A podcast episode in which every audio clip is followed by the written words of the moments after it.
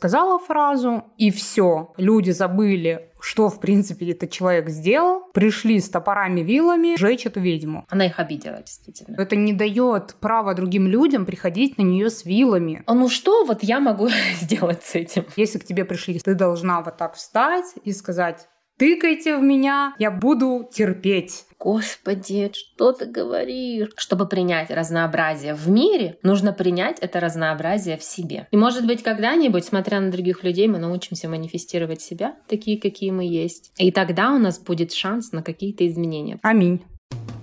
Люби свое дело, психолог. Люби свое дело, повар. Люби свое дело, тренер. Люби свое дело, директор. Люби свое дело, предприниматель. Люби свое дело, человек.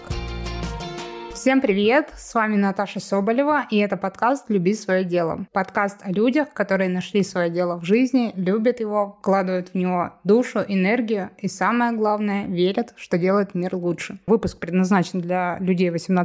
Если вам не 18 лет, еще раз подумайте, готовы ли вы это послушать. И в этом выпуске мы говорим о разнообразии мира, ни к чему не призываем и ничего не пропагандируем, кроме любви. Сегодня я захотела поговорить на очень важную тему, на тему о том, как говорить так, чтобы никого не обидеть. Спойлер, никак. Но я пригласила в гости замечательного человека, могу сразу сказать, умнейшего человека из всех, кого я знаю вообще на этой планете. Кандидатку психологических наук, постдок Центра наук о разнообразии Университета Йоханнесбурга, нештатного научного сотрудника Университета Джорджа Вашингтона и основательницу проекта по развитию навыков разнообразия «Преодолевая различия» Екатерину Зиброву. Кать, привет! Привет, Наташа! Наконец-то! Ура! Мы это делаем! Вообще, давай я сразу начну. Я вначале рассказываю обычную историю, как я с человеком познакомилась. И история с тобой, на самом деле, очень для меня сильно важная, потому что ты пришла ко мне на консультацию и поразила меня вообще масштабом своего ума, подхода, мыслей, грандиозности какой-то и вклада в мир. И вообще так началась, наверное, моя глобальная история понимания, что такое разнообразие и вообще, что значит видеть эти разнообразия и принимать эту разность людей и, в принципе, жить в этом мире, который наполнен разнообразием. Поэтому просто моя душа, любовь, все отправляется к тебе в Йоханнесбург. Спасибо. Почему мне захотелось с тобой записать подкаст именно на такую тему, очень сложную, на мой взгляд? Может, ты так не считаешь? Посмотрим. На самом деле, недавно в сети разразился срач дикий среди людей, которых плюс-минус я знаю, и плюс-минус это вот из нашего, так скажем, небольшого сообщества люди. И срач был на тему того, какие слова в адрес других людей можно говорить, а какие нельзя. Может быть, ты видела этот срач? Нет, я не видела. Я на самом деле стараюсь себя беречь, потому что это отнимает огромное количество энергии. И более того, я могу сказать, что мне бы справиться с тем порой, иногда, очень редко, но бывает с той долей ненависти, которая направлена против меня, когда я говорю даже не о том, чем я занимаюсь, а о том, кто я есть. Когда я говорю о том, что я коренная женщина, я эвенкийка, и недавно, в прошлом году, я называю эти процессы ревитализации, такая вторая волна поднимается самоосознание своей этнической идентичности у коренных людей России. Люди учатся защищать свои права в действиях активно, и я, будучи коренной женщиной, эвенкийкой, много испытала опыт на себе, что такое быть другой, физически отличаться, что такое сокращать постоянно разрыв в тех условиях и обстоятельствах, в которых я родилась. Меня стали чаще приглашать рассказать именно о моей этнической идентичности и о работе, которую я делаю в связи с моей этнической идентичностью. Да? И когда я открываю комментарии, посмотреть, люди как только не пишут, элементарно отрицая меня, вообще существование меня, людей моего рода, да, людей одной со мной этнической идентичности, говоря самые разные вещи.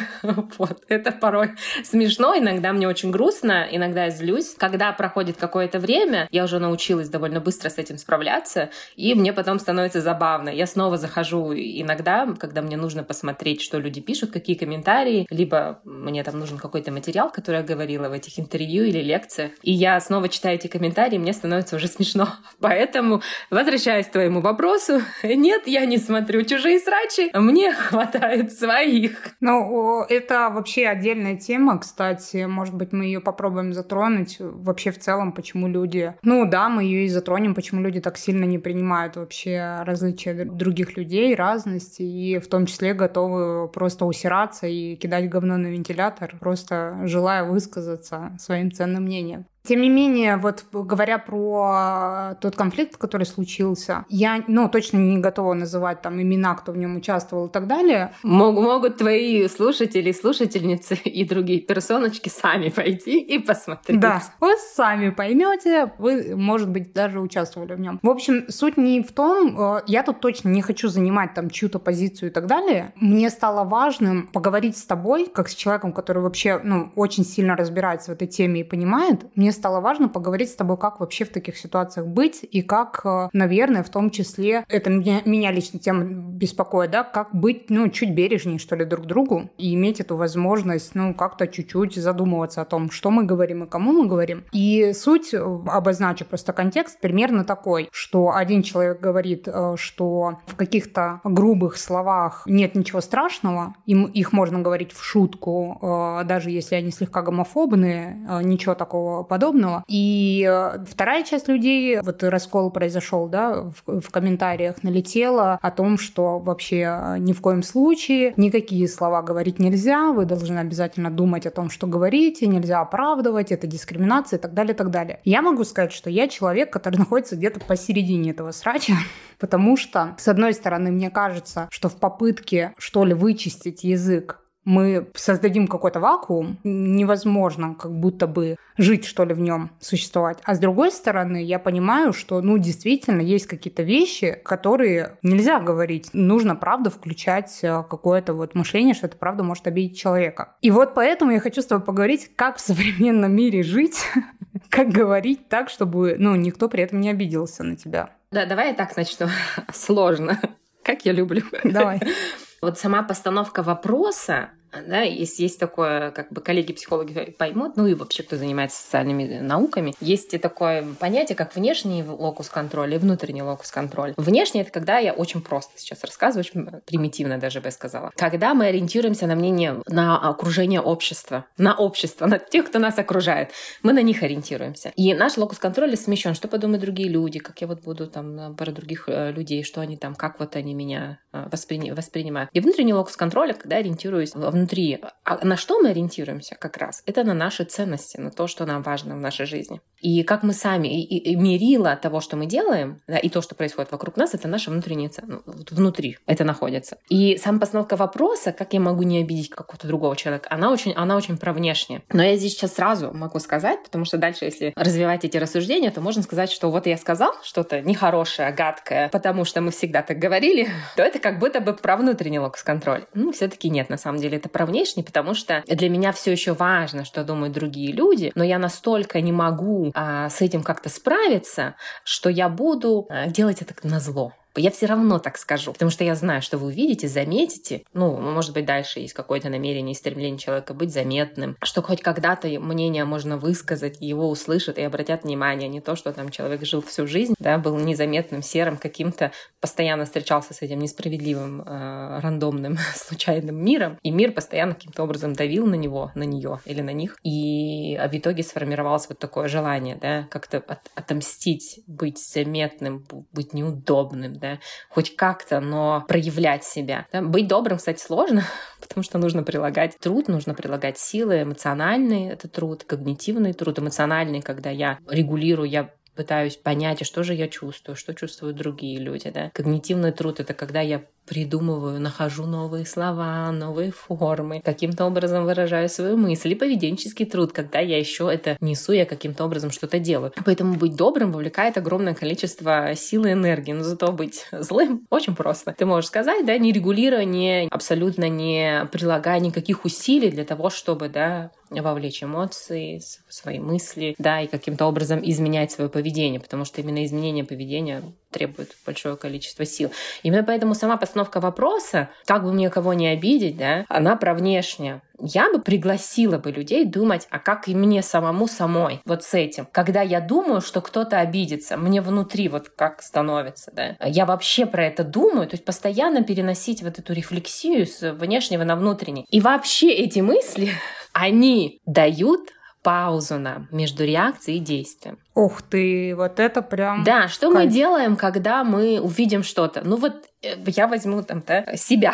Личный опыт не может быть примером научного, да, не может быть экстраполирован от других людей, но все-таки я скажу, когда я вижу, потому что это когда меня касается, когда мне что-то написали и там сказали мне, вы вообще вот эвенки, эвенкийцы, если эвена, если эвенки, вот я к эвенкам. Я до сих пор еще, кстати, сама никак не могу определиться, я эвенка или эвенкийка. Хотя у меня в свидетельстве о рождении записана эвенкийка. Ну так вот. И когда мне пишут люди, а вы вообще малочисленные, на то и малочисленные, вы вообще вымираете, это такая вот выживать сильнейший. И это же прям лично про меня. У меня колоссальное количество эмоций, у меня поднимаются разные чувства. И что я могла бы быстро что-то ответить. Но когда я начинаю думать, когда я начинаю вовлекать вот свою способность к рефлексии, думать, а что я сейчас чувствую, да, вот я вот сейчас злюсь, а вот как бы с чем это связано, да, вот, хочется ли мне что-то ответить. Я сама таким образом создаю паузу между реакцией и ответом на эту реакцию. И когда мы себе создаем это время и пространство, это вообще отдельный навык, это отдельное умение, не все люди, к сожалению, на это способны, потому что всех нас воспитывают быстро отвечать, быстро, одевайся быстро, ну что ты копошишься, пойдем, ты что ты тянешься. Поднимай руку первым в классе. Да, будь первым. И всякие разные прочие. Что ты тащишься на улице, смотришь вот, значит, на свои цветочки, на облака, давай быстро, в очереди быстро. Почему так медленно? Это формирует. Вот коллеги, кто занимается травмой и травмоинформированным подходом, говорят про trauma response. Это быстрый ответ травмы. И как только я чувствую, что мне надо быстро что-то сделать, я понимаю, что во мне говорит травма, которая сформировалась в тот момент, когда мне не дали возможности выбора. Мне заставили что-то быстро сделать, и я сделала то, что мне не нравилось, что мне было некомфортно, мне было больно. Да, физически или психологически. И у меня сформировался вот такой автоматизм. И мы его в силах разорвать, создавая это время. Слушай, и как пространство. Интересно. Да, прости, я сейчас прерву тебя на секунду. У меня сейчас вообще класс такое открытие, что ли, произошло в голове, что я начала так параллельно анализировать моменты, когда мне хочется вот впрыгнуть в этот вагон, вообще не размышляя. И я поняла, что я так всегда поступаю в ситуациях несправедливости. То есть вот как только я вижу какую-то несправедливость, у меня вообще отключается какое-то там вот это осознанное мышление, рефлексия и так далее, я просто сразу начинаю херачить. То есть это вот как, например, с законом про ЛГБТ, все, мне ничего не надо, давай я сейчас буду пилить сторис. То есть вот этот момент какой-то врывается, или там про трансперсон тоже, когда закон вышел, и то же самое. То есть вот как только я сталкиваюсь с какой-то несправедливостью, я сразу начинаю включаться, у меня нет этой паузы. Все, я уже несусь. Это очень интересно, я раньше это не анализировала. То есть у меня прям есть какой-то вот этот триггер справедливости. Да, может быть, когда-то ты делилась когда-то своей историей, может быть, это тонна несправедливости, с которыми ты сталкивалась из-за статуса социального, да, вот этого конструкта, который сформировался, и разрывы, которые были между тобой и другими, они, может быть, сформировали вот в тебе такой ответ. Однако мне бы хотелось больше сказать про то, когда... мы включаемся, не защищая интересы других людей, в твоем случае, да. Наверное, в твоем случае тебе нужно время и пауза, чтобы сформировать точнее свои мысли, да, например, чтобы максимально точно свои послания сделать для людей, да, для твоей целевой аудитории. Может быть, не потому, чтобы ты этого не делал. Вот подумала, ну что я вот буду, да. Не для этого, чтобы в тебе оставался этот стимул, мотив, желание встать на защиту других людей. Это проявление союзничества в поведении. И я всех приглашаю быть союзником недорепрезентированных, незащищенных, уязвимых групп людей. В твоем случае, может быть, для этого нужна тебе пауза, да. Но мне бы хотелось сказать, когда люди не делают паузу, но они защищают даже не свои интересы, а свое мнение, которая, в общем-то, вступает в конфликт с нормами этики, например. Или с обществом иногда. Ну, общество разное очень бывает. Допустим, сейчас в разных обществах, я не буду говорить только про российское, но, там, допустим, в разных обществах есть общество, которое абсолютно никак не защищает интересы, либо делает это очень неумело, не хотя, пользуясь принципом большинства подавляющего, да, подавляет там, это меньшинство. Поэтому мне хотелось бы про это сказать, когда ты выражаешь какое-то мнение, мы все на самом деле знаем, когда наше мнение противоречит каким-то этическим принципам. Для меня этика — это равно ценности. И мне хотелось бы спросить этих людей, которые пишут абсолютно языком ненависти пишут. Мне всегда хотелось спросить таких людей, что для вас ценно? Что побуждает это делать? Потому что в таком языке действительно очень много ненависти. Но интересно еще то, что лично мы такие вещи друг другу не говорим. Несколько раз я читала исследования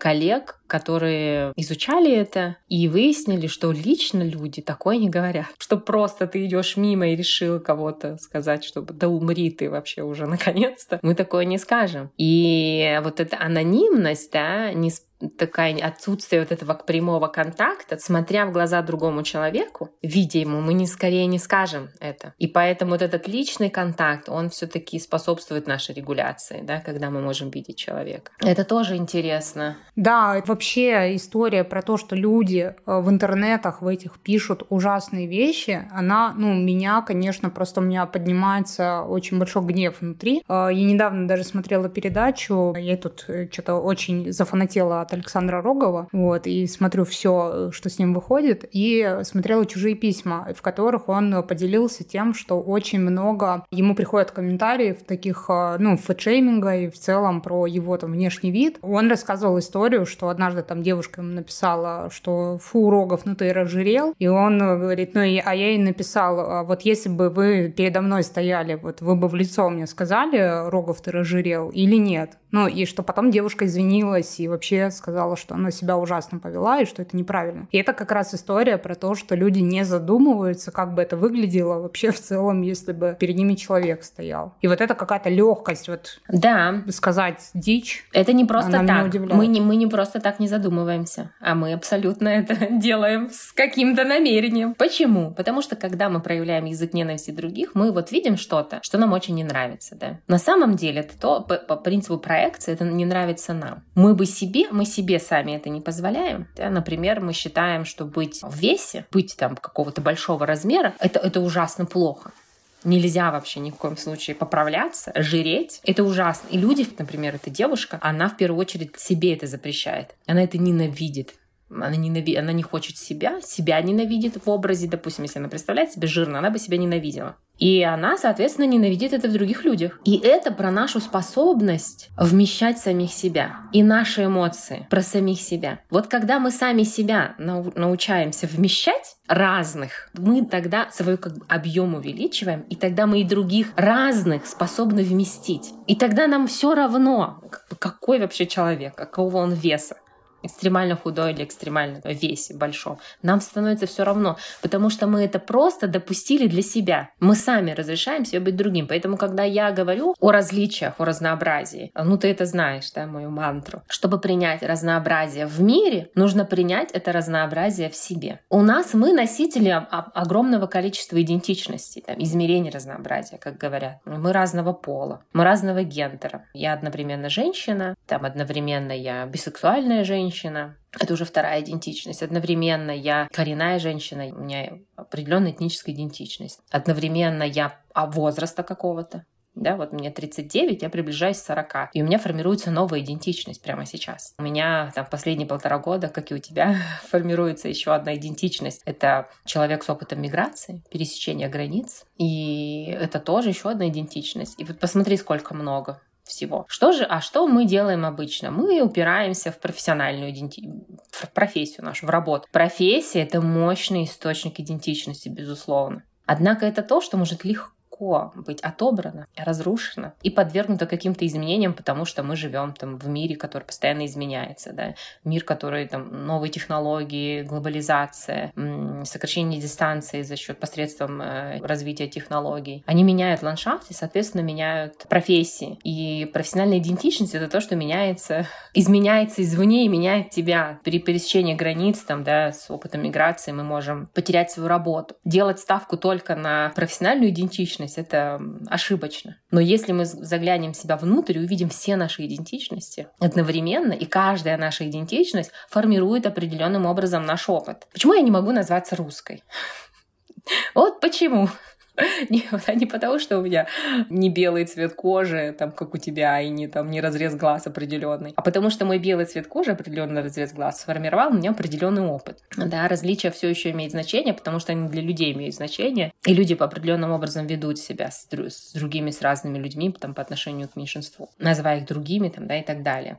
И это сформировало мой опыт, отличается опыт. Вот наш твой опыт как женщина будет отличаться от опыта мужчин, но при этом там, ты русская, я не русская этнически. И наш опыт поэтому с тобой будет отличаться. И когда мы видим, какое у нас огромное количество опыта, и мы больше внутрь заглядываем, мы начинаем видеть себя объемными. И принимая все вот эти свои идентичности, наш объем увеличивается, мы тогда и место другим людям даем с их опытом, мы позволяем другим быть разными, поправляться, быть другими, да, и так далее, и так далее. Потому что, например, да, потому что если бы это, допустим, девушка, которая сказала, да, герой, про которого ты говорила, что он поправился, ведь в ее понимании поправляться — это что-то плохое. Это быть в большом весе — это ужасно плохо. А если бы она задумалась, а почему плохо? А почему, да, нужно быть обязательно в какой-то форме? И вообще я всех приглашаю думать, кто придумывает какие-то нормы, когда они придуманы и почему они придуманы. И тогда мы сразу вспоминаем, и нам сразу очень интересно контекст. Я тоже очень много говорю о контексте, потому что он колоссальное влияние имеет. Потому что это всегда придумали какие-то конкретные люди, какие-то конкретные нормы. С какими-то конкретными целями. Абсолютно, какими-то конкретными целями. Ну, я недавно разговаривала, меня пригласили лекцию почитать, скоро будет День психического здоровья, 10 октября, кажется. И меня пригласили почитать лекцию о связи, о различиях, как различия и то, что мы разные, да, влияют на наше психическое здоровье. Ну, конечно, колоссально влияют. Я написала там несколько пунктов и пишу, говорю, это еще мы о нейроразнообразии там, да, не говорим. У меня вообще такая мысль о том, что вообще все вот эти нормы эффективности придуманы каким-то колоссально маленьким количеством людей, да, которым повезло быть нормальными. Там, ну, это, конечно, белые привилегированные мужчины, которые придумали 8-часовой рабочий день, потому что, ну, у них не было надобности заботиться о детях, о семье, там, да, и так далее. Как мужчина проживает свой 8-часовой рабочий день и женщина — совершенно две разные истории, совершенно две разные стратегии. Но вот когда-то эти люди придумали эти нормы, и абсолютное большинство людей в мире нейроразнообразных, пытаясь втиснуться в это прокрустово ложе эффективности, изобретают себе разные вещи типа планера, помодора, как время, приоритеты расставить, и куча всяких написано тонны книг про то, как быть эффективным. Я думаю, если мы придумываем книги, методы про то, как быть эффективным, может быть, что-то не так с нормами эффективности, раз не, а подавляющее большинство людей никак не может в них втиснуться. Так это как раз про, в том числе, наличие вот этих правил и как же тяжело из этих правил выйти. Потому что вот у меня прямо на ноутбуке наклейка наклеена: нет никакого правильно, делай как хочешь. Это мой личный подорожник, потому что это правда очень сложно, когда все вокруг тебя, там, ну, большинство, да, следует этим правилам, и тут ты такой: а я вот не буду, у меня рабочий день будет начинаться в 13:00. И я понимаю, например, про себя это, что это моя особенность, что я не могу там проснуться рано не потому, что я такая лентяйка и ужасный человек, а потому что это особенность моего организма. Я засыпаю поздно, просыпаюсь поздно. И, соответственно, мой рабочий день, слава богу, сейчас мне везет, что я живу в Алмате, начинается на 3 часа позже, чем у там основной массы моих клиентов. И я такая: вау, это вообще мир мечты, в котором мой рабочий день начинается в 13:00. Классно. Но сколько лет мне потребовалось, чтобы прийти к тому, что это нормально, что я могу сказать своему клиенту: вы знаете, в 10 утра для меня слишком рано, я в это время не соображаю. И, это же очень тяжело выйти из этих рамок. А теперь вернемся к рамке, которую ты задала отправным вопросом. Как никого не обидеть в интернете и все такое. А теперь представь, что ты этим поделилась, или что ты делишься в интернете, в соцсетях своих, что ты начинаешь рабочий день вот так и вообще живешь вот так. Выстраивается очередь желающих людей, да, сказать тебе, почему ты не права. Хорошо, если не аргументирует свой ответ. Mm-hmm. Это идеал, если человек аргументирует как-то. Но сам момент, что человек свое мнение решил тебе высказать, у тебя совершенно другой контекст, совершенно другой опыт. И мы никогда не знаем, кто перед нами этот человек, почему он живет так или иначе, почему его практики, процессы в жизни выстроены именно так. Мы ведь никогда не знаем, какая история у этого человека и что сформировало. И это абсолютно интересно. Поэтому создать вот эту паузу, да, и сказать себе. Я тоже порой смотрю, и мне очень хочется что-то сказать. Вот у меня первый порыв, первое желание, автоматизм какой-то, что-то там человек выразить. Или даже я бы не сказала, что у меня на кого я подписана, я такое не говорю. Но иногда, когда я что-то вижу, мне как будто бы что-то хочется сказать. Я дальше думаю, а зачем я это буду говорить? Особенно если это не связано с насилием, с ненавистью, да. Если есть такое, то я не пишу обычно комментарии, я жалуюсь. Я нажимаю кнопку «Пожаловаться», и как-то на этом я как-то порыв свой что-то сделать, я таким образом удовлетворяю. Либо я могу обсуждать это с друзьями, с близкими людьми и, например, сказать: у меня есть я что-то видела, у меня в связи с этим какие-то эмоции, мне очень хочется этим поделиться. И, например, я могу сказать: а еще мне хочется услышать, что ты по этому поводу думаешь, давай это обсудим. И я тогда в близком кругу реализую и развиваю несколько вещей. Первое — это способность вообще говорить о некомфортных вещах и обсуждать это с близкими людьми. А второе — это выслушивать других людей и расширять свое представление о чем-то. И ведь у нас мало, к сожалению, таких возможностей. И у нас мало таких людей, которые мы могли принести и вообще которым мы могли сказать о своем некомфорте. А когда мы не умеем это делать относительно каких-то ситуаций, как мы тогда заявим о своем некомфорте, о нашем личном, да, когда, например, я бы сейчас бы сидела неудобно как-то, да, а у нас запись с тобой, понимаешь? И сказать, да, что мне нужно как-то пересесть, там что-то поменять, позу свою и так далее. И огромное количество людей просто терпит. И они терпят,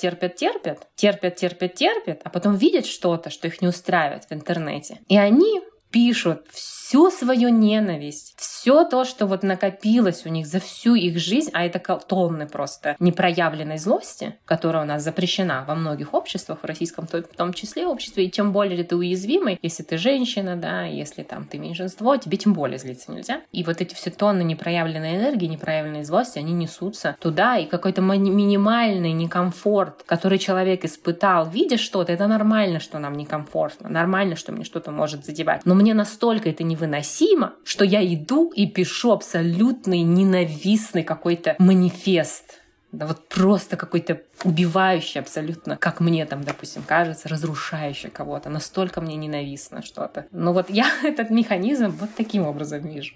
Видишь, мне хочется, наверное, в такую вторую часть затронуть, потому что то, о чем ты говоришь, на мой взгляд, это про, правда, про способность сделать эту паузу, остановиться, подумать. У меня тоже куча бывает ситуаций, особенно если я не в ресурсе в каком-нибудь, когда мне хочется такое написать кому-нибудь в комментариях, как сильно он не прав и так далее. Но я себя останавливаю, потому что понимаю, что это из-за каких-то моих внутренних процессов происходит и так далее. Можно в заметках написать, если совсем напишите в заметках, потом вернитесь. Представьте, если бы вы лично это человеку сказали. Прям прочтите, представьте его. Я очень люблю всякие разные упражнения на воображение, потому что воображение — это высший психический процесс, ворота мышления, да, оно приглашает нас мыслить. И когда мы представим, можем ли мы это сказать, тогда действуйте, благословляю, ваше называется, вжу-вжу-вжу, и творите разное. Просто мне кажется, что есть другая еще сторона, и которая меня, наверное, беспокоит еще сильнее. Условно, когда я вижу какой-то яд в комментариях, я глобально, наверное, плюс-минус у меня складывается, почему человек так поступает. Я его не оправдываю, я его не поддерживаю, но я понимаю, из-за чего. Но есть другая сторона. Есть люди, которые вполне себе бережны и так далее, но происходит какой-то момент, они что-то говорят, и потом оказывается, что они кого-то очень сильно обидели. И, как я это называю, происходит момент, когда доброжелатели приходят с битами защищать кого-то, херачат другого человека. И в моем мире это какая-то вообще ужасная, отвратительная защита. Это как раз о том, что меня прям с точки зрения общества, наверное, сильно беспокоит. Потому что в какой-то момент действительно люди могут, начать не говорить вообще что-то, потому что, кажется, что в современном мире ты можешь сказать все, что угодно, и придут вот эти люди с дубинами тебя фигачить. Вот. И очень часто достается людям, которые, в целом не несут никакого зла. И тут меня прям сильно удивило и очень печально мне было наблюдать за ситуацией с Джоан Роулинг, которая вот сказала фразу, и все. Просто люди забыли, что, в принципе, этот человек сделал, пришли с топорами, вилами жечь эту ведьму. Как в таких-то ситуациях быть? То есть я не думаю, что она там, намеренно хотела кого-то обидеть.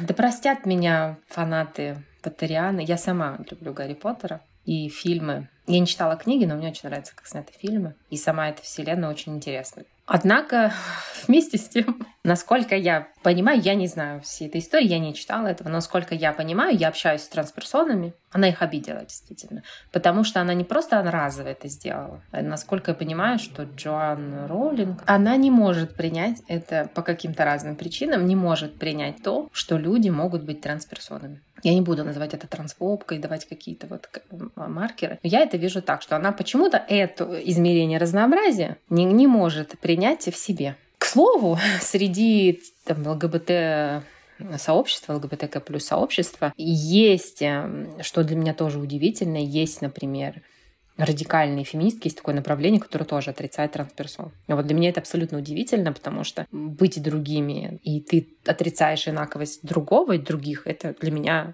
удивительно. Почему так люди делают?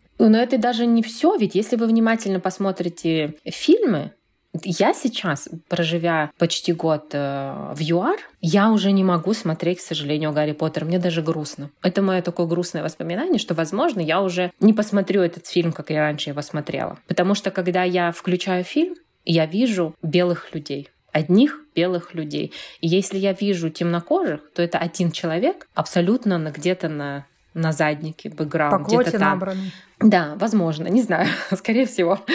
И я это уже не могу воспринимать. То есть мне чего-то не хватает. Почему одни белые люди? Раньше, ты представляешь? То есть настолько разнообразие, вот здесь опыт разнообразия, которое я получил, не абстрактное представление о том, как важно, чтобы все были хорошие, все были разные, а опыт. Именно опыт, который я получила. Постоянная репрезентация разных людей в моем мире сделала мое абстрактное представление разнообразия, в общем-то, достаточно физической особенностью восприятия. Я уже не могу увидеть, я уже это не развижу, я уже вижу, что там одни белые герои. И следующий момент — это одна всего лишь девочка, Гермиона, которая вполне себе выполняет функции обслуживания этих трех героев, молодых мужчин. Понимаешь? И когда мы надеваем эту критическую оптику разнообразия, критическую, да, что мы можем увидеть, да, какие-то паттерны и объяснить их. Не потому что мы критикуем, да, а потому что мы способны проанализировать то, что мы видим. И я это начинаю замечать. И я понимаю, ведь это человек, у которого определенная оптика, и она эту оптику положила в этот рассказ. Она так видит мир. И она это определенным образом положила в рассказ. Что вот я могу сделать с этим? Я что, Я могу не смотреть эти фильмы, да, чтобы не поддерживать, не платить, допустим, деньгами, делая какой-то выбор. Пойду ли я писать какие-то комментарии под постами, скорее всего, нет. Потому что это еще личный выбор каждого, мы тоже про это забываем. Про индивидуальность, про ценность индивидуальности над каким-то общим, да. Вот это движение человечества, да, то вот когда мы начинаем ценить ценность жизни каждого человека, а потом ценность личности каждого человека, а потом ценность его индивидуальности. Мне очень нравится выражение, я не знаю, по кому оно принадлежит, к сожалению. Человеком мы рождаемся как биологический вид, личностью становимся, потому что личность — это социальный конструкт, общество нас формирует. А индивидуальность мы отстаиваем. Быть другим, быть разным, да, мы начинаем вот этот процесс сопротивления конструкту общества, да, которое навешивает нас ожидания, формирует нас каким-то образом, а дальше мы индивидуально свою отстаиваем. Мне кажется, это одним из очень таких интересных и ключевых принципов разнообразия. И когда мы не даем права другому быть другим, быть другими, когда мы Вот мы эту ценность индивидуальности, мы ее не замечаем, или мы хотим ее разрушить. А про то, что говоришь, это есть ошибка, да, когда человек как-то другого назвал, да, и он просто ошибся. Не знал, не знала, ну не знали, что, допустим, такое слово уже не стоит произносить. Вот, человек это не знал. А есть какие-то системные вещи, ну, например, когда я говорю про Джоан Роулинг, например. Я анализирую это, анализирую вот сейчас вместе с тобой фильмы, там то, что она говорила, что говорят про нее транссообщество, она действительно, и эти люди, исследователи тоже, их взгляд критический на нее, он обусловлен еще их исследованиями, ее трудов, ее творчества. И в случае авторки, да, Роулинг, это определенная система взглядов, которую она не хочет менять. Это не ошибка не разовая. Это система взглядов. Она предпочитает... Тут тебе могут возразить, что человек имеет право не менять свои ценностные какие-то ориентиры. И это, что меня беспокоит в этом, что это не дает права другим людям приходить на нее с вилами, понимаешь? Отменять ее и так далее. Абсолютно не дает. И при этом я еще приглашаю думать про контекст. Высокая популярность...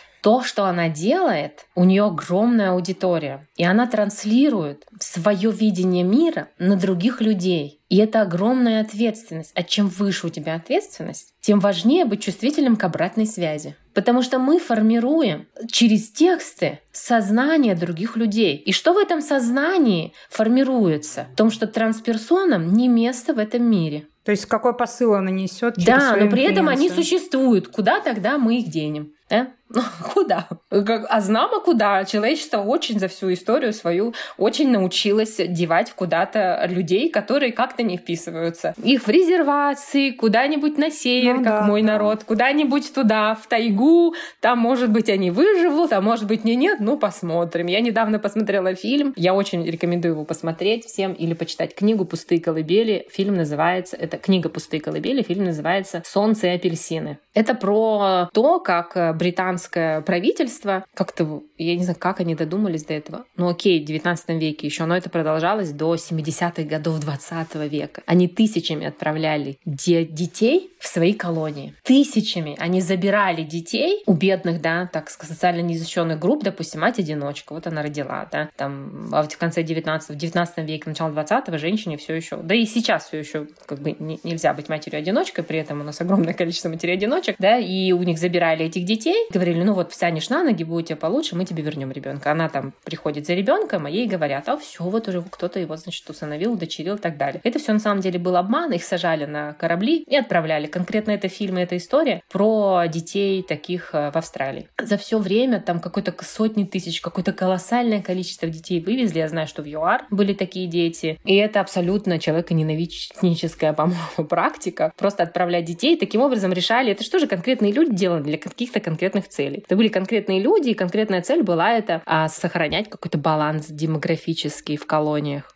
Так как это белые люди, белые дети белых детей, я еще вижу в этом, конечно, российскую, безусловно, мощный российский посыл. А давайте мы отправим в Австралию, в Южную Африку побольше белых, чтобы как-то этот баланс сохранить. Нет, абсолютные. И вот я к чему это говорю? Это абсолютные, какие-то вещи, на которые человечество способна. Вот что это ошибка? Что это? Это не системная практика абсолютно была. Это да, конечно. И абсолютно такой. Систематическая практика. Я говорю, что на уровне государства, на каком-то глобальном уровне, допустим, делаются какие-то вещи. Но самое интересное в этом, что Британия и Австралия принесли извинения. Это вскрылось в 70-х годах.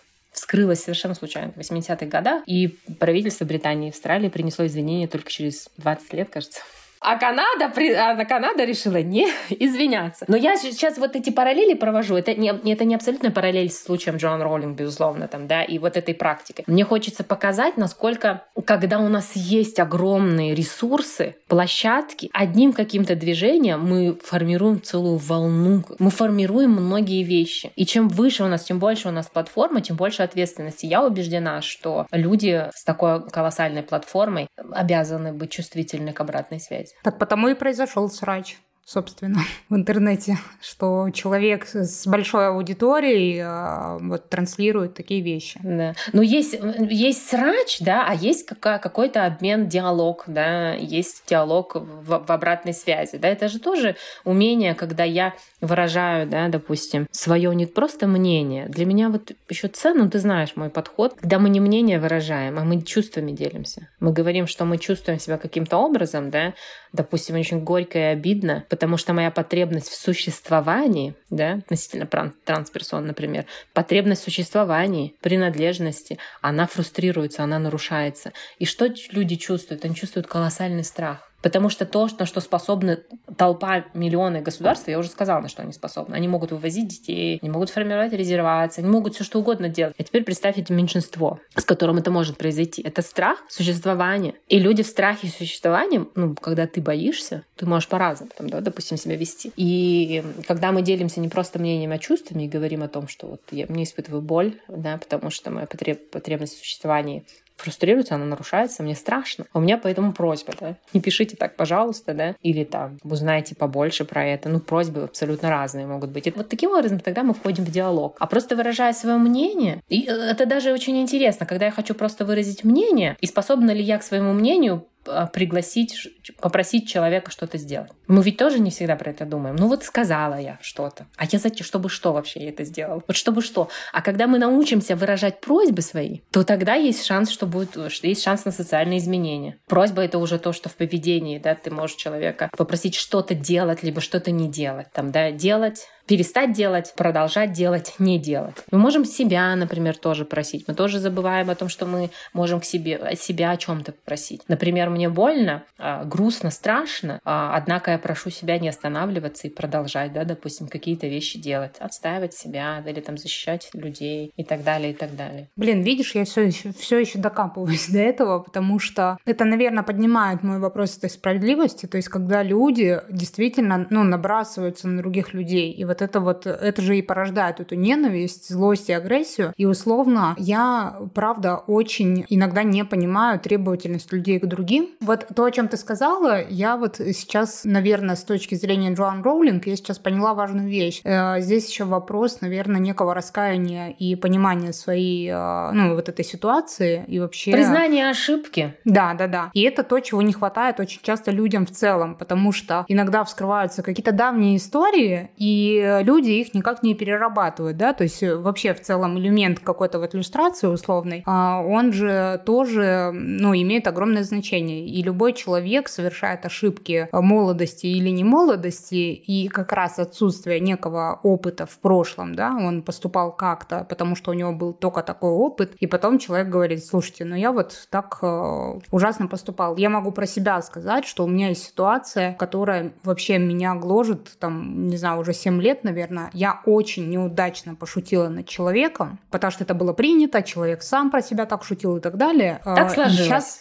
И сейчас я понимаю, что это было ужасно и отвратительно, но я ничего не могу сделать, потому что я не могу, ну, в плане перед человеком, я не могу даже извиниться, потому что мы не общаемся больше. И это ужасно, но при этом, чем больше я говорю о том, что, ну, вот есть разный опыт и так далее, чем больше я делаю какие-то вещи, в которые верю, я понимаю, что это какое-то вот влияние на тот мой поступок, вот той Наташи там 10 лет назад. И я понимаю, что через это я могу как-то менять ситуацию. Но тут еще есть момент, да, что условно, вот я, например, не использую феминитивы. И это тоже отдельная тема, о которой я бы хотела поговорить. И я не готова в этом плане меняться. То есть я правда не готова их использовать. Для меня, когда я там говорю, например, консультант, я не имею в виду, что я там ущемляю женщин. Я имею в виду, что это человек, который занимается консультированием. А слово «человек» имеет мужской род. То есть я тут никого не стремлюсь обидеть в этом. Но ко мне же могут прийти люди и сказать: а-та-та, что это ты феминитивы не используешь? И это опять будут вилы, дубинки и так далее, понимаешь? И вот в этот момент я сама тоже очень сильно фрустрируюсь. Или когда в момент каких-то людей начинают там говорить, что они поддерживают гомофобные законы, сами являясь представителями ЛГБТ. Никто не знает, в каких условиях эти люди находятся, никто не знает, ну, почему они это делают. И для меня это вопрос, ну, я не готова осуждать людей, если я не знаю их ситуации. Откуда я знаю, что там у них происходит? Ну вот у меня в ответ на твои размышления есть две вещи. Первая вещь — это про ошибку. Даем ли мы себе право на ошибку и другим людям право на ошибку? А второй момент — насколько мы готовы встретиться с обратной связью. Насколько мы открыты обратной связи, открыты анализу того, что мы делаем. насколько мы, вот наша такая открытость, да, широка. Вот про ошибку, это, опять же, там феминитив, допустим, твой пример, ты не используешь феминитивы. Это не ошибка, ты делаешь это осознанно. Я использую феминитивы, это не ошибка, я использую вполне сознательно. Я это делаю осознанно, потому что во мне очень сильна феминистская оптика. Потому что для меня важно делать присутствие женщин видимыми. И когда я пишу, например, «исследовательница», я осознанно пишу это «исследовательница», потому что мне важно подчеркнуть, что это женщина, и ей важно быть видимой в профессии. И это касается любых, там, директорка. Для меня важно подчеркнуть, что это именно женщина занимает руководящую позицию, потому что критически мало женщин на рабочих местах. Там женщин до сих пор дискриминируют, и они сталкиваются там с колоссальным количеством барьеров, гендерных стереотипов, которые они преодолевают на пути там, да, развития. Абсолютно, ну, мужчины с этим абсолютно не сталкиваются. Для меня важно, это вполне осознанный акт. Тем самым я изменяю реальность. Это мой путь изменять реальность. У тебя может быть свои абсолютно аргументы, почему ты не используешь феминитивы, да? И это не является ошибкой. А следующий момент, когда к тебе пришли люди, и тебе вот сказали, что как бы важно использовать феминитивы. И эти люди могут быть, например, они могут быть сторонники или сторонницы моей позиции, что важно, допустим, делать, да, что-то такое. Если мы дальше продолжим размышления, когда человек не просто скажет свое мнение, а человек выберет менять реальность, то люди могут тебе сказать, там, да, допустим, Наташа, можешь ты, пожалуйста, использовать феминитивы, потому что для меня важно видеть, что консультанты не только мужчины, что в консалтинге занимаются женщины в том числе. И пригласить тебя что-то сделать, например, использовать где-то феминитив. А дальше ты можешь согласиться, можешь нет. Это как бы твое право. А другой человек, насколько он способен встречаться с отказами, когда говорят нет. Вот, к сожалению, так сложилось в большинстве, что если я скажу, ребят, все классно, я по-другому поддерживаю присутствие женщин, например, у меня в подкасте герои почти все женщины, да, и так далее, и так далее. Мне же тоже может прилететь. Ах, ты мало того, что не используешь, так мы еще пришли тебе обратную связь дали, так ты еще и после этого все равно не используешь. Значит, ты вот все за патриархат топишь, понимаешь? Угу. Ну и ты как с этим поводом себя чувствуешь? Ну вот тебе сказали. Слушай, я окей вообще себя с этим чувствую. Я тебе более того скажу, что у меня был пример, когда меня пригласили на конференцию, и меня не спросили, как меня представить, и написали блогерка и экспертка. И мне это очень сильно не понравилось. Мне от этого было дискомфортно. И я в этот момент подумала, что подсвечивая одну часть проблемы, так скажем, мы как будто начинаем дискриминировать вторую часть проблемы. Ну потому что если мне это некомфортно, я имею право на то, чтобы меня называли, ну, так, как мне комфортно. И вот тут происходит опять еще очередной конфликт. Я не вижу в конфликтах ничего плохого. Для меня конфликт — это способ узнать друг друга ближе. Особенно вот это тогда становится ценностью, когда мы способны навигировать и регулировать себя в конфликте. Когда мы способны конфликт превратить в диалог. Да, тогда это абсолютно ценно. И это тоже боязнь людей к этому диалогу, что кажется, что конфликт все разрушит, там, да, и как не хочется тратить на это энергию свою там, и так далее, и так далее. Но, однако, если мы превращаем это в диалог и пытаемся выяснить, а что люди про это думают, да, какие у них чувства, какие у них там потребности есть, там, да, и какие у нас есть с этим чувства, там, да, и потребности. И когда мы можем ими делиться, тогда мы конфликт можем превратить в диалог и не тратить колоссальное количество энергии на это. Тогда мы даем вот эту возможность индивидуального выбора, быть другим. Но это одна часть, понимаешь? Мне хочется сейчас с тобой поговорить про другую часть, когда меньшинству или тем, кто защищает позицию, запрещают злиться, что нужно быть комфортным. Ну, допустим, феминистки, да, пожалуйста, вы там свой феминизм можно более комфортно нести? Можно делать так, чтобы всем было удобно. На что это похоже? Потому что женщина все время должна быть удобна. А в чем тогда твое изменение? А еще насколько мы готовы встретить радикальную позицию? Радикальную, когда тебе будут, Наташа, говорить: нет, это важно, чтобы ты использовала феминитивы. Используй, пожалуйста, феминитивы. Слушай, потому что для меня даже это не тот радикализм, о котором я говорю, понимаешь? Одно дело, когда ко мне приходят и говорят, это для меня важно, или я вот спрашиваю тебя, как тебя представить, и я не буду настаивать на своем, и не буду говорить, ты знаешь, Катя, тут у меня на подкасте принято, без ну, то есть, как бы, это другая позиция. А если ко мне приходят с филами, ну, я шлю нахер. Угу. Это вообще большая проблема, которой нам нужно заняться. Я имею в виду всем людям и каждому из нас, кто сейчас слушает, и вот и нам кто говорит. Создавать пространство для выражения эмоций. Женщины, половина, представьте, 51%, да, популяции, от общей популяции населения, тысячелетиями были угнетаемые группы и до сих пор угнетаемы. Это колоссальное количество злости непроявленной. Этнические меньшинства, некоторые не любят, говорят minority, и говорят мне, вот я не люблю, когда говорят minority. Я говорю, окей, а я предпочитаю говорить, я это делаю осознанно, что почему-то у нас действительно мало.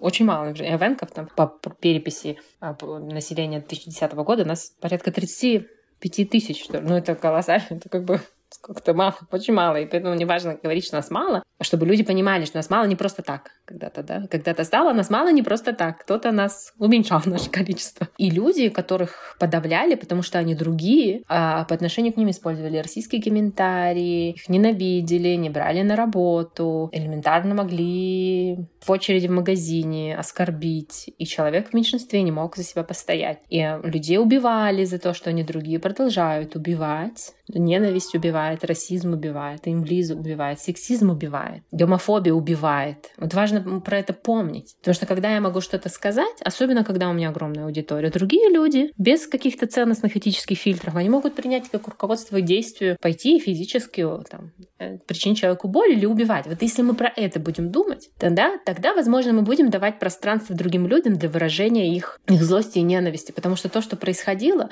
с угнетаемыми, подавляемыми группами людей, это происходит до сих пор, и это происходило сотни лет. И злость этой энергии, она никуда не делась. Ей просто никогда не давали возможность выразиться, возможность... Их никто никогда не слушал. А сейчас интернет — это технология, которая дала голос наконец-то этим людям, которые нигде не были, ни в художественной литературе, ни в кино, ни в искусстве. Их нигде не было, как будто их не существовало. А теперь они могут о себе заявить. Ну как они это делают? А кто-то когда-то к ним себя доброму вел, чтобы они там были пушистые? А мы вот это, привилегированные люди, мы это понимаем? А понимая это, даем ли мы пространство другим людям выразить свою злость? И сказать, что мне так ужасно жаль, что с вами это происходило. Так много лет, десятилетиями, выжженные поколения людей, травмированные. И это повлияло сейчас на вас и на ваш эмоциональный фон, потому что длительная травма меняет мозг. Бедность меняет мозг. А как мы будем по-другому?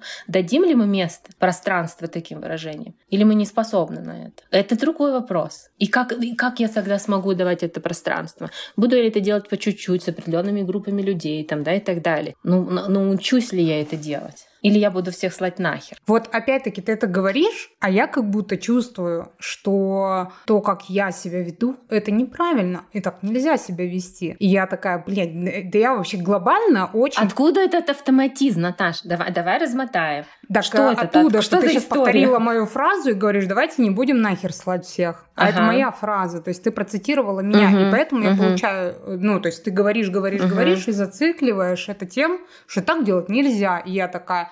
То есть им можно, а мне... Ну, то есть, и это включается, правда. Я это вот очень отслеживаю, осознаю. И в этот момент у меня наступает другая мысль, что я точно считаю себя человеком достаточно эмпатичным, во-первых. Во-вторых, человеком, который, вот как ты говоришь, союзник, да, который много оказывает поддержки ущемленным людям, да, и меньшинству. Очень много, в том числе, об этом говорю. Относительно дискриминации очень много озвучиваю свою позицию, что, ну, так нельзя с людьми поступать и так далее. И при этом, при всем, как будто и этого недостаточно, Наташа. Ты, там, если к тебе пришли с вилами, ты должна вот так встать и сказать: тыкайте в меня, я буду терпеть. Для меня вот это как будто бы вызывает вопрос, ну почему? То есть я как бы в целом и так много делаю, и тут еще я должна терпеть, что в меня вилы будут тыкать. Это очень удивительно, потому что я как раз не говорила про то, что говорить «идите нахер» неправильно, и что нужно, чтобы тебя тыкали, делали тебе больно, и что ты должна терпеть. Видишь? Вот видишь, обрати как внимание, как определенные фильтры, да. Ну, то есть твой мозг работает так, потому что когда-то ему так сказали. Когда-то сказали, нас всех когда-то научили, что или ты, или я. Да, сегодня тебе хорошо, а завтра тебе плохо, а мне будет хорошо. То есть мы все существуем в парадигме вот этой бесконечной игры с нулевой суммой. Когда ресурсов мало, и мы все за них боремся. Вот ты, например, называешь ресурсом вот этого пространства эмпатии, он как будто бы такой, он конечный. И мы все должны за него бороться. Сегодня ты терпишь, завтра я терплю. И эта парадигма нам мешает осознать, что нужно не за кусок пирога бороться, а нам нужно научиться печь один огромный пирог, чтобы всем хватило. Или много разных пирогов, чтобы всем хватило. И вот сама вот эта идея, вот здесь недавно, ну как недавно, довольно давно уже, партнер мой смотрел фильм «Белых людей» здесь, потомков африканцев в Южной Африке. После падения апартеида часть из них, кто и так жила, не очень хорошо, потому что тогда абсолютно экономика была в коллапсе. К моменту окончания апартеида, к моменту того, когда он пал, все было очень плохо в Южной Африке, потому что колонии качали свои ресурсы, никакого вклада особо в экономику не делали, все вывозилось там и так далее, и так далее. И эти люди после падения апартеида стали абсолютно бедными. Вот. И они здесь живут, не все, конечно, но вот конкретно те люди, которые не смогли, к сожалению, выбраться из этого, они живут прям вот на улице, есть такие вот типа в парке или в какой-то там, в каком-то районе, прям вот в палатках там, да, и вот они живут там довольно долго, в десятилетии. И был один документальный фильм про этих людей. Они брали интервью, и у них примерно одно такое мнение, там главный герой транслировал его, и подтверждали там другие люди, что когда-то страдали темнокожие, а теперь вот наша очередь. И я смотрю и думаю: «Господи, что ты говоришь? Какая очередь? Никто не должен страдать. Что это вообще такое?» И люди все так думают. Особенно против квот, кто сейчас вот придут неумные по квоте. Я по квоте училась, потому что у меня, как у коренной, не было возможности, чтобы мама моя одиночка заплатила за образование. Не было у меня. Не было бы квоты, не была бы, Катя. Тут вначале ты много статусов про меня говорила. Понимаешь? Вот я продукт квоты. Я что там, кого-то там выжила, кого-то там боль причинила? Нет. И вот эта вот мысль, это все из-за вот этой игры нулевой суммы, что ресурсы, они конечны. Это не так. Никто не должен, Наташ, нет того, что ты должна терпеть. Вопрос, посмотри, ты говоришь, я вот терпеть должна, вот раскинуть руки, тыкайте в меня вилами. Это как бы повторение той же самой парадигмы, с которой к тебе люди приходят. И ты ее воспроизводишь только вот наоборот. Угу. Понимаешь? Ну да. А где творчество, где креатив, где поиск новых инструментов, когда мы можем дать другому пространство, да, поделиться, да, этой злостью, этой болью. Или выбор. Ты сегодня способна на это?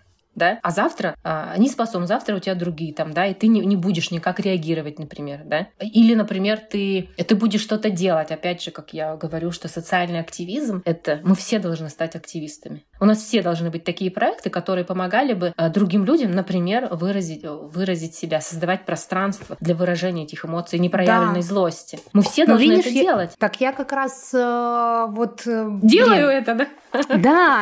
Это замечательно, это замечательно. Проблема в социальных изменениях, когда ты видишь, мне кажется, нужно привыкнуть к этой боли, как мы привыкаем к тому, что когда мы занимаемся спортом, нам больно. В какие-то моменты, да, тело как-то себя чувствует по-особому. Мы же за этого не идем, не бегаем, перестаем заниматься. Что значит, что мне больно? Что-то мне не знаю, я не буду так делать никогда.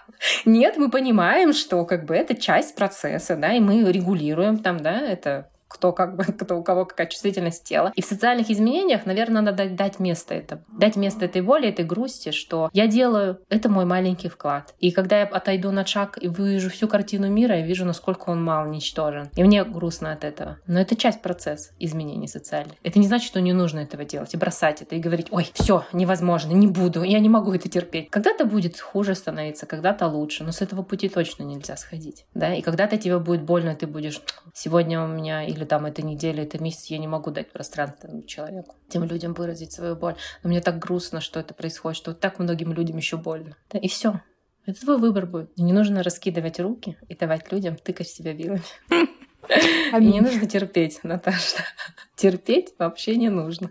Стало ли тебе легче от этого? Да, конечно, стало. Наверное, это, видишь, попало в какой-то мой личный нерв и вот этой опять-таки несправедливости, понимаешь? Потому что ты говоришь, и я сразу кидаюсь высказать свое мнение на этот счет, которое вот так сформировано, и оно вот так выглядит. И, конечно, если там отмотать и поставить на паузу нашу запись и дать себе 5 минут подумать, наверное, конечно, я бы по-другому сказала и по-другому бы подумала и ощутила себя, как раз прислушавшись к своим этим внутренним ощущениям. А так, да, пока я этого не делаю, в моменте не даю себе эту паузу, конечно, у меня веном из меня вылазит, который начинает, ну вот опять-таки с позиции какой-то вот травмы и боли тоже об этом говорить, безусловно. Поэтому вот мне кажется, если вообще и какой-то вот глобальный вывод сделать из нашего разговора, то он как раз про это, про то, что давать вообще пространство, время и место не только людям вокруг, но и себе тоже. Ну вообще нужно с себя начинать, себе пространство и время давать. Вот элементарно с каких-то маленьких шагов, например, вот меня говорят там, да, давай одевайся быстро, ну что ты копошишься? А вы вот еще замедлитесь, еще медленнее это делаете, еще медленнее это делаете, замедлитесь вообще. И вы почувствуете, как вы просто разрываете эти нейронные связи, которые десятилетиями у нас формировались. А это будет нелегко, будет хотеться быстро ответить, что-то быстро сделать. Вам написали на почту, не сказали ни дату, ничего не поставили, да? А вы не бежите отвечать сразу. Вы отвечаете, когда вам удобно. Через 2 часа, А может быть, вы когда-нибудь научитесь отвечать на следующий день. А может быть, через неделю.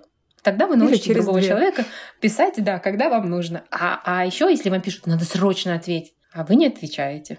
Потому что такое срочно? Через час, через 2, через 3 минуты. Да, и вы создаете эту паузу. Да? А дальше вы встречаетесь с самими собой.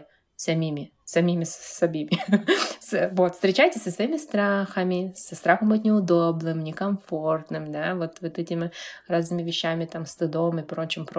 Я недавно услышала фразу такую прекрасную от одного из очень влиятельных людей, и они сказали: мы рождаемся с легкими, рождаемся с сердцем, с кожей, но мы не рождаемся со стыдом. Стыд — это абсолютный конструкт, который нам навязан, что мы должны быть какими-то, а мы другие. И вот какая ваша стратегия делать со стыдом там, в следующие 10 лет? Давайте будем такие стратегии делать. Как мы будем справляться с ним? А единственный способ справиться со стыдом — это манифестировать себя такие, какие мы есть. Постоянно говорить о том, о чем нам стыдно, но мы постоянно будем об этом говорить. Там, да, находя форму каждый раз новую. И тогда мы перестаем стыдиться. И вот с каких-то маленьких вещей начинайте создавать себе это пространство, время для принятия решений для себя, а потом и для других. Потом тогда и другие будут копошиться, но вы не будете их подгонять. Может быть, у вас будет ресурсы, время подождать, а может быть, вы когда-нибудь научитесь сказать: окей, ты тогда вот здесь вот там собирайся, да, сколько тебе времени нужно, а я тогда пойду, потому что для меня важно быть вовремя где-то в каком-то месте. Всё.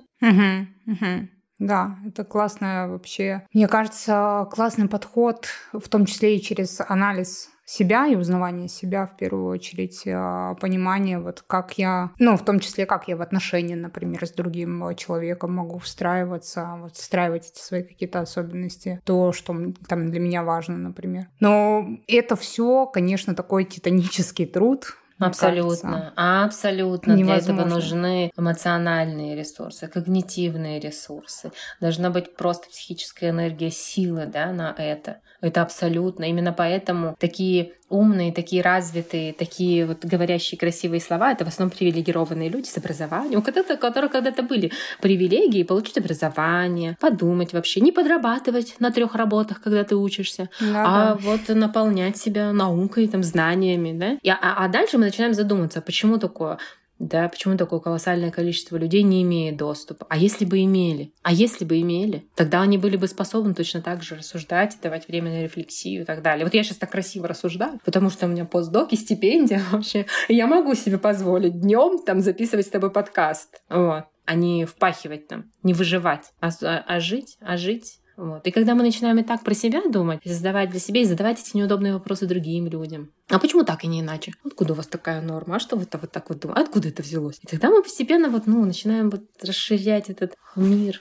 К сожалению, он все еще несправедлив. Да. Но знаешь, еще, наверное, вот мы так близимся к завершению. А мне просто очень хочется сказать вот эту важную мысль, которую в целом, мне кажется, я так, очень часто сею и через какую-то свою ролевую модель, в том числе, считаю ее очень важным. Это вот про силу уязвимости, да. И плюс ко всему силу публичной уязвимости. Я вообще считаю, что это моя суперсила какая-то. Вот. И эта история для меня, я только недавно поняла, вот когда у меня родилась эта идея проекта X пока, что происходит, когда я выхожу в публичное пространство и рассказываю о своих каких-то уязвимых моментах. А в этот момент, первое, это то, как раз о чем ты говорила, я себя расширяю, то есть я делаю видимыми какие-то грани себя, своей идентичности, своей личности и так далее. Увеличиваешь объем.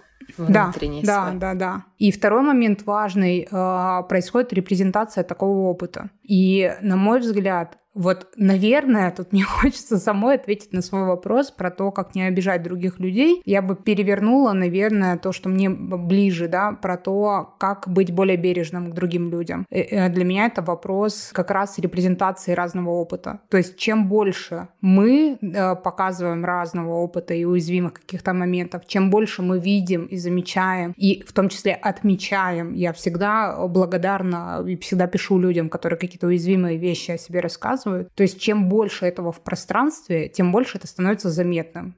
Видимо. Да, абсолютно, абсолютно. Я бы еще здесь еще одно домашнее задание. Первое домашнее задание дала уже, как настоящая училка. Домашнее задание значит замедляться. Вот вас прям подгоняют, а вы очень медленно все делаете, да? Или, например, вы хотите что-то быстро сделать, а вы вот прям замедлились. Это первое домашнее задание. А второе домашнее задание — это в соцсетях, пожалуйста, подпишитесь на разных людей. У вас, значит, должны быть, открываем двойные листочки, должны быть супер, вот вы считаете, что надо быть стройным, а вы себе супер вот прям таких полных людей, которые просто от них жизнью, знаете, энергией такой бьешь, просто зависть берет. Вот таких людей. А что-то как-то вы думаете, вот там транслюди, а вы подпишитесь минимум на 2 транслюдей. Что-то там вам ЛГБТК-люди, пожалуйста, их тоже подпишитесь. У меня прекрасная пара. 2 отцов, великолепных родителей. Я про них очень много узнаю. Для меня уже нормально видеть в окружении пару, там, да, допустим, однополую с детьми. Вот это называется насмотренность. Вот некоторые говорят насмотренность. Вот я вот вам такую насмотренность предлагаю развивать. Да. Через репрезентацию, это называется еще психологи говорят экспозиция. Экспозиция, да, какого-то опыта, экспозиция страха, может быть, экспозиция некомфортная, может быть, экспозиция вот этого некомфортности видят других совершенно людей. Так, пожалуйста, если у вас, просмотрите свою ленту социальную, если у вас одни там белые женщины, красивые блондинки, а быстро, значит, себе, пожалуйста, темнокожих, цветных, всяких разных форм вообще, вот людей. Так, люди с инвалидностью, чтобы у вас были ментальные, физические. Вот ваша социальная лента должна быть такая теперь. Через неделю вернусь, проверю. Кстати, вот я просто готова рекомендацию это дать, чтобы, может быть, один из этих людей окажется... недавно я рассказывала, не знаю, ты видела или нет, Lucky Love — это певец, исполнитель. Это просто восхитительный... Ну, то есть я увидела его, во-первых, его голос, его внешность, как он несет себя. Я могу сказать, что из всех людей, которых я знаю в мире, я подумала, что он самый красивый человек вообще, в принципе, из всех, кого я когда-либо в жизни встречала. И это настолько чистая, открытая красота, что невозможно просто не радоваться. При этом это человек, который, конечно же, представляет собой абсолютно точно вот этот разнообразный опыт. И не вписывается в конвенциональные стандарты. То есть, и это как раз история о том, в том числе, как мне кажется, я смотрю на него, и мне кажется, что это человек, который абсолютно точно принимает и свое вот это разнообразие, и несет в мир это разнообразие. И это вообще круто. Да, это прям фантастика. Да. И, может быть, когда-нибудь, смотря на других людей, мы научимся манифестировать себя, такие, какие мы есть, без навязанных стандартов общества. И создадим, объем для себя и создадим объем для других. И тогда у нас будет шанс на какие-то изменения, потому что сейчас мы смотрим на мир. В нем абсолютно огромное, тотальное количество ненависти и зла. И начинать нужно вот с таких вот вещей, вот с каких-то небольших. Начнем с себя, научимся принимать себя, тогда дадим шанс вообще всему человечеству. Это точно. Еще раз скажу аминь. И вообще я Кате очень рекомендую на Катю подписаться. Ссылочки все будут внизу. Я всегда смотрю Катины сторис и очень часто пишу ей аминь. Я однажды, Катя, написала: я захожу к тебе в Инстаграм помолиться. Инстаграм — это запрещенная в России экстремистская организация. Катя, спасибо тебе огромное за этот диалог. Как всегда, он и во мне очень многое подсветил, дал увидеть какие-то вещи, с которыми я, как мне кажется, такой просветленный человек, все равно не согласна и не принимаю. И это очень интересный опыт. Это, опять-таки, то, что расширяет вот этот мой объем, точно. Спасибо тебе большое, что пригласил. Очень интересно было поговорить. В общем, спасибо всем, кто нас слушал. Обязательно, еще раз говорю, подписывайтесь на Катю. Это невероятно кладезь просто принятие разнообразия и ума. Ставьте нам лайки, сердечки, комментарии, звездочки и пишите обратную связь. До встречи в новых выпусках. Люби свое дело, психолог. Люби свое дело, повар. Люби свое дело, тренер. Люби свое дело, директор. Люби свое дело, предприниматель. Люби свое дело, человек.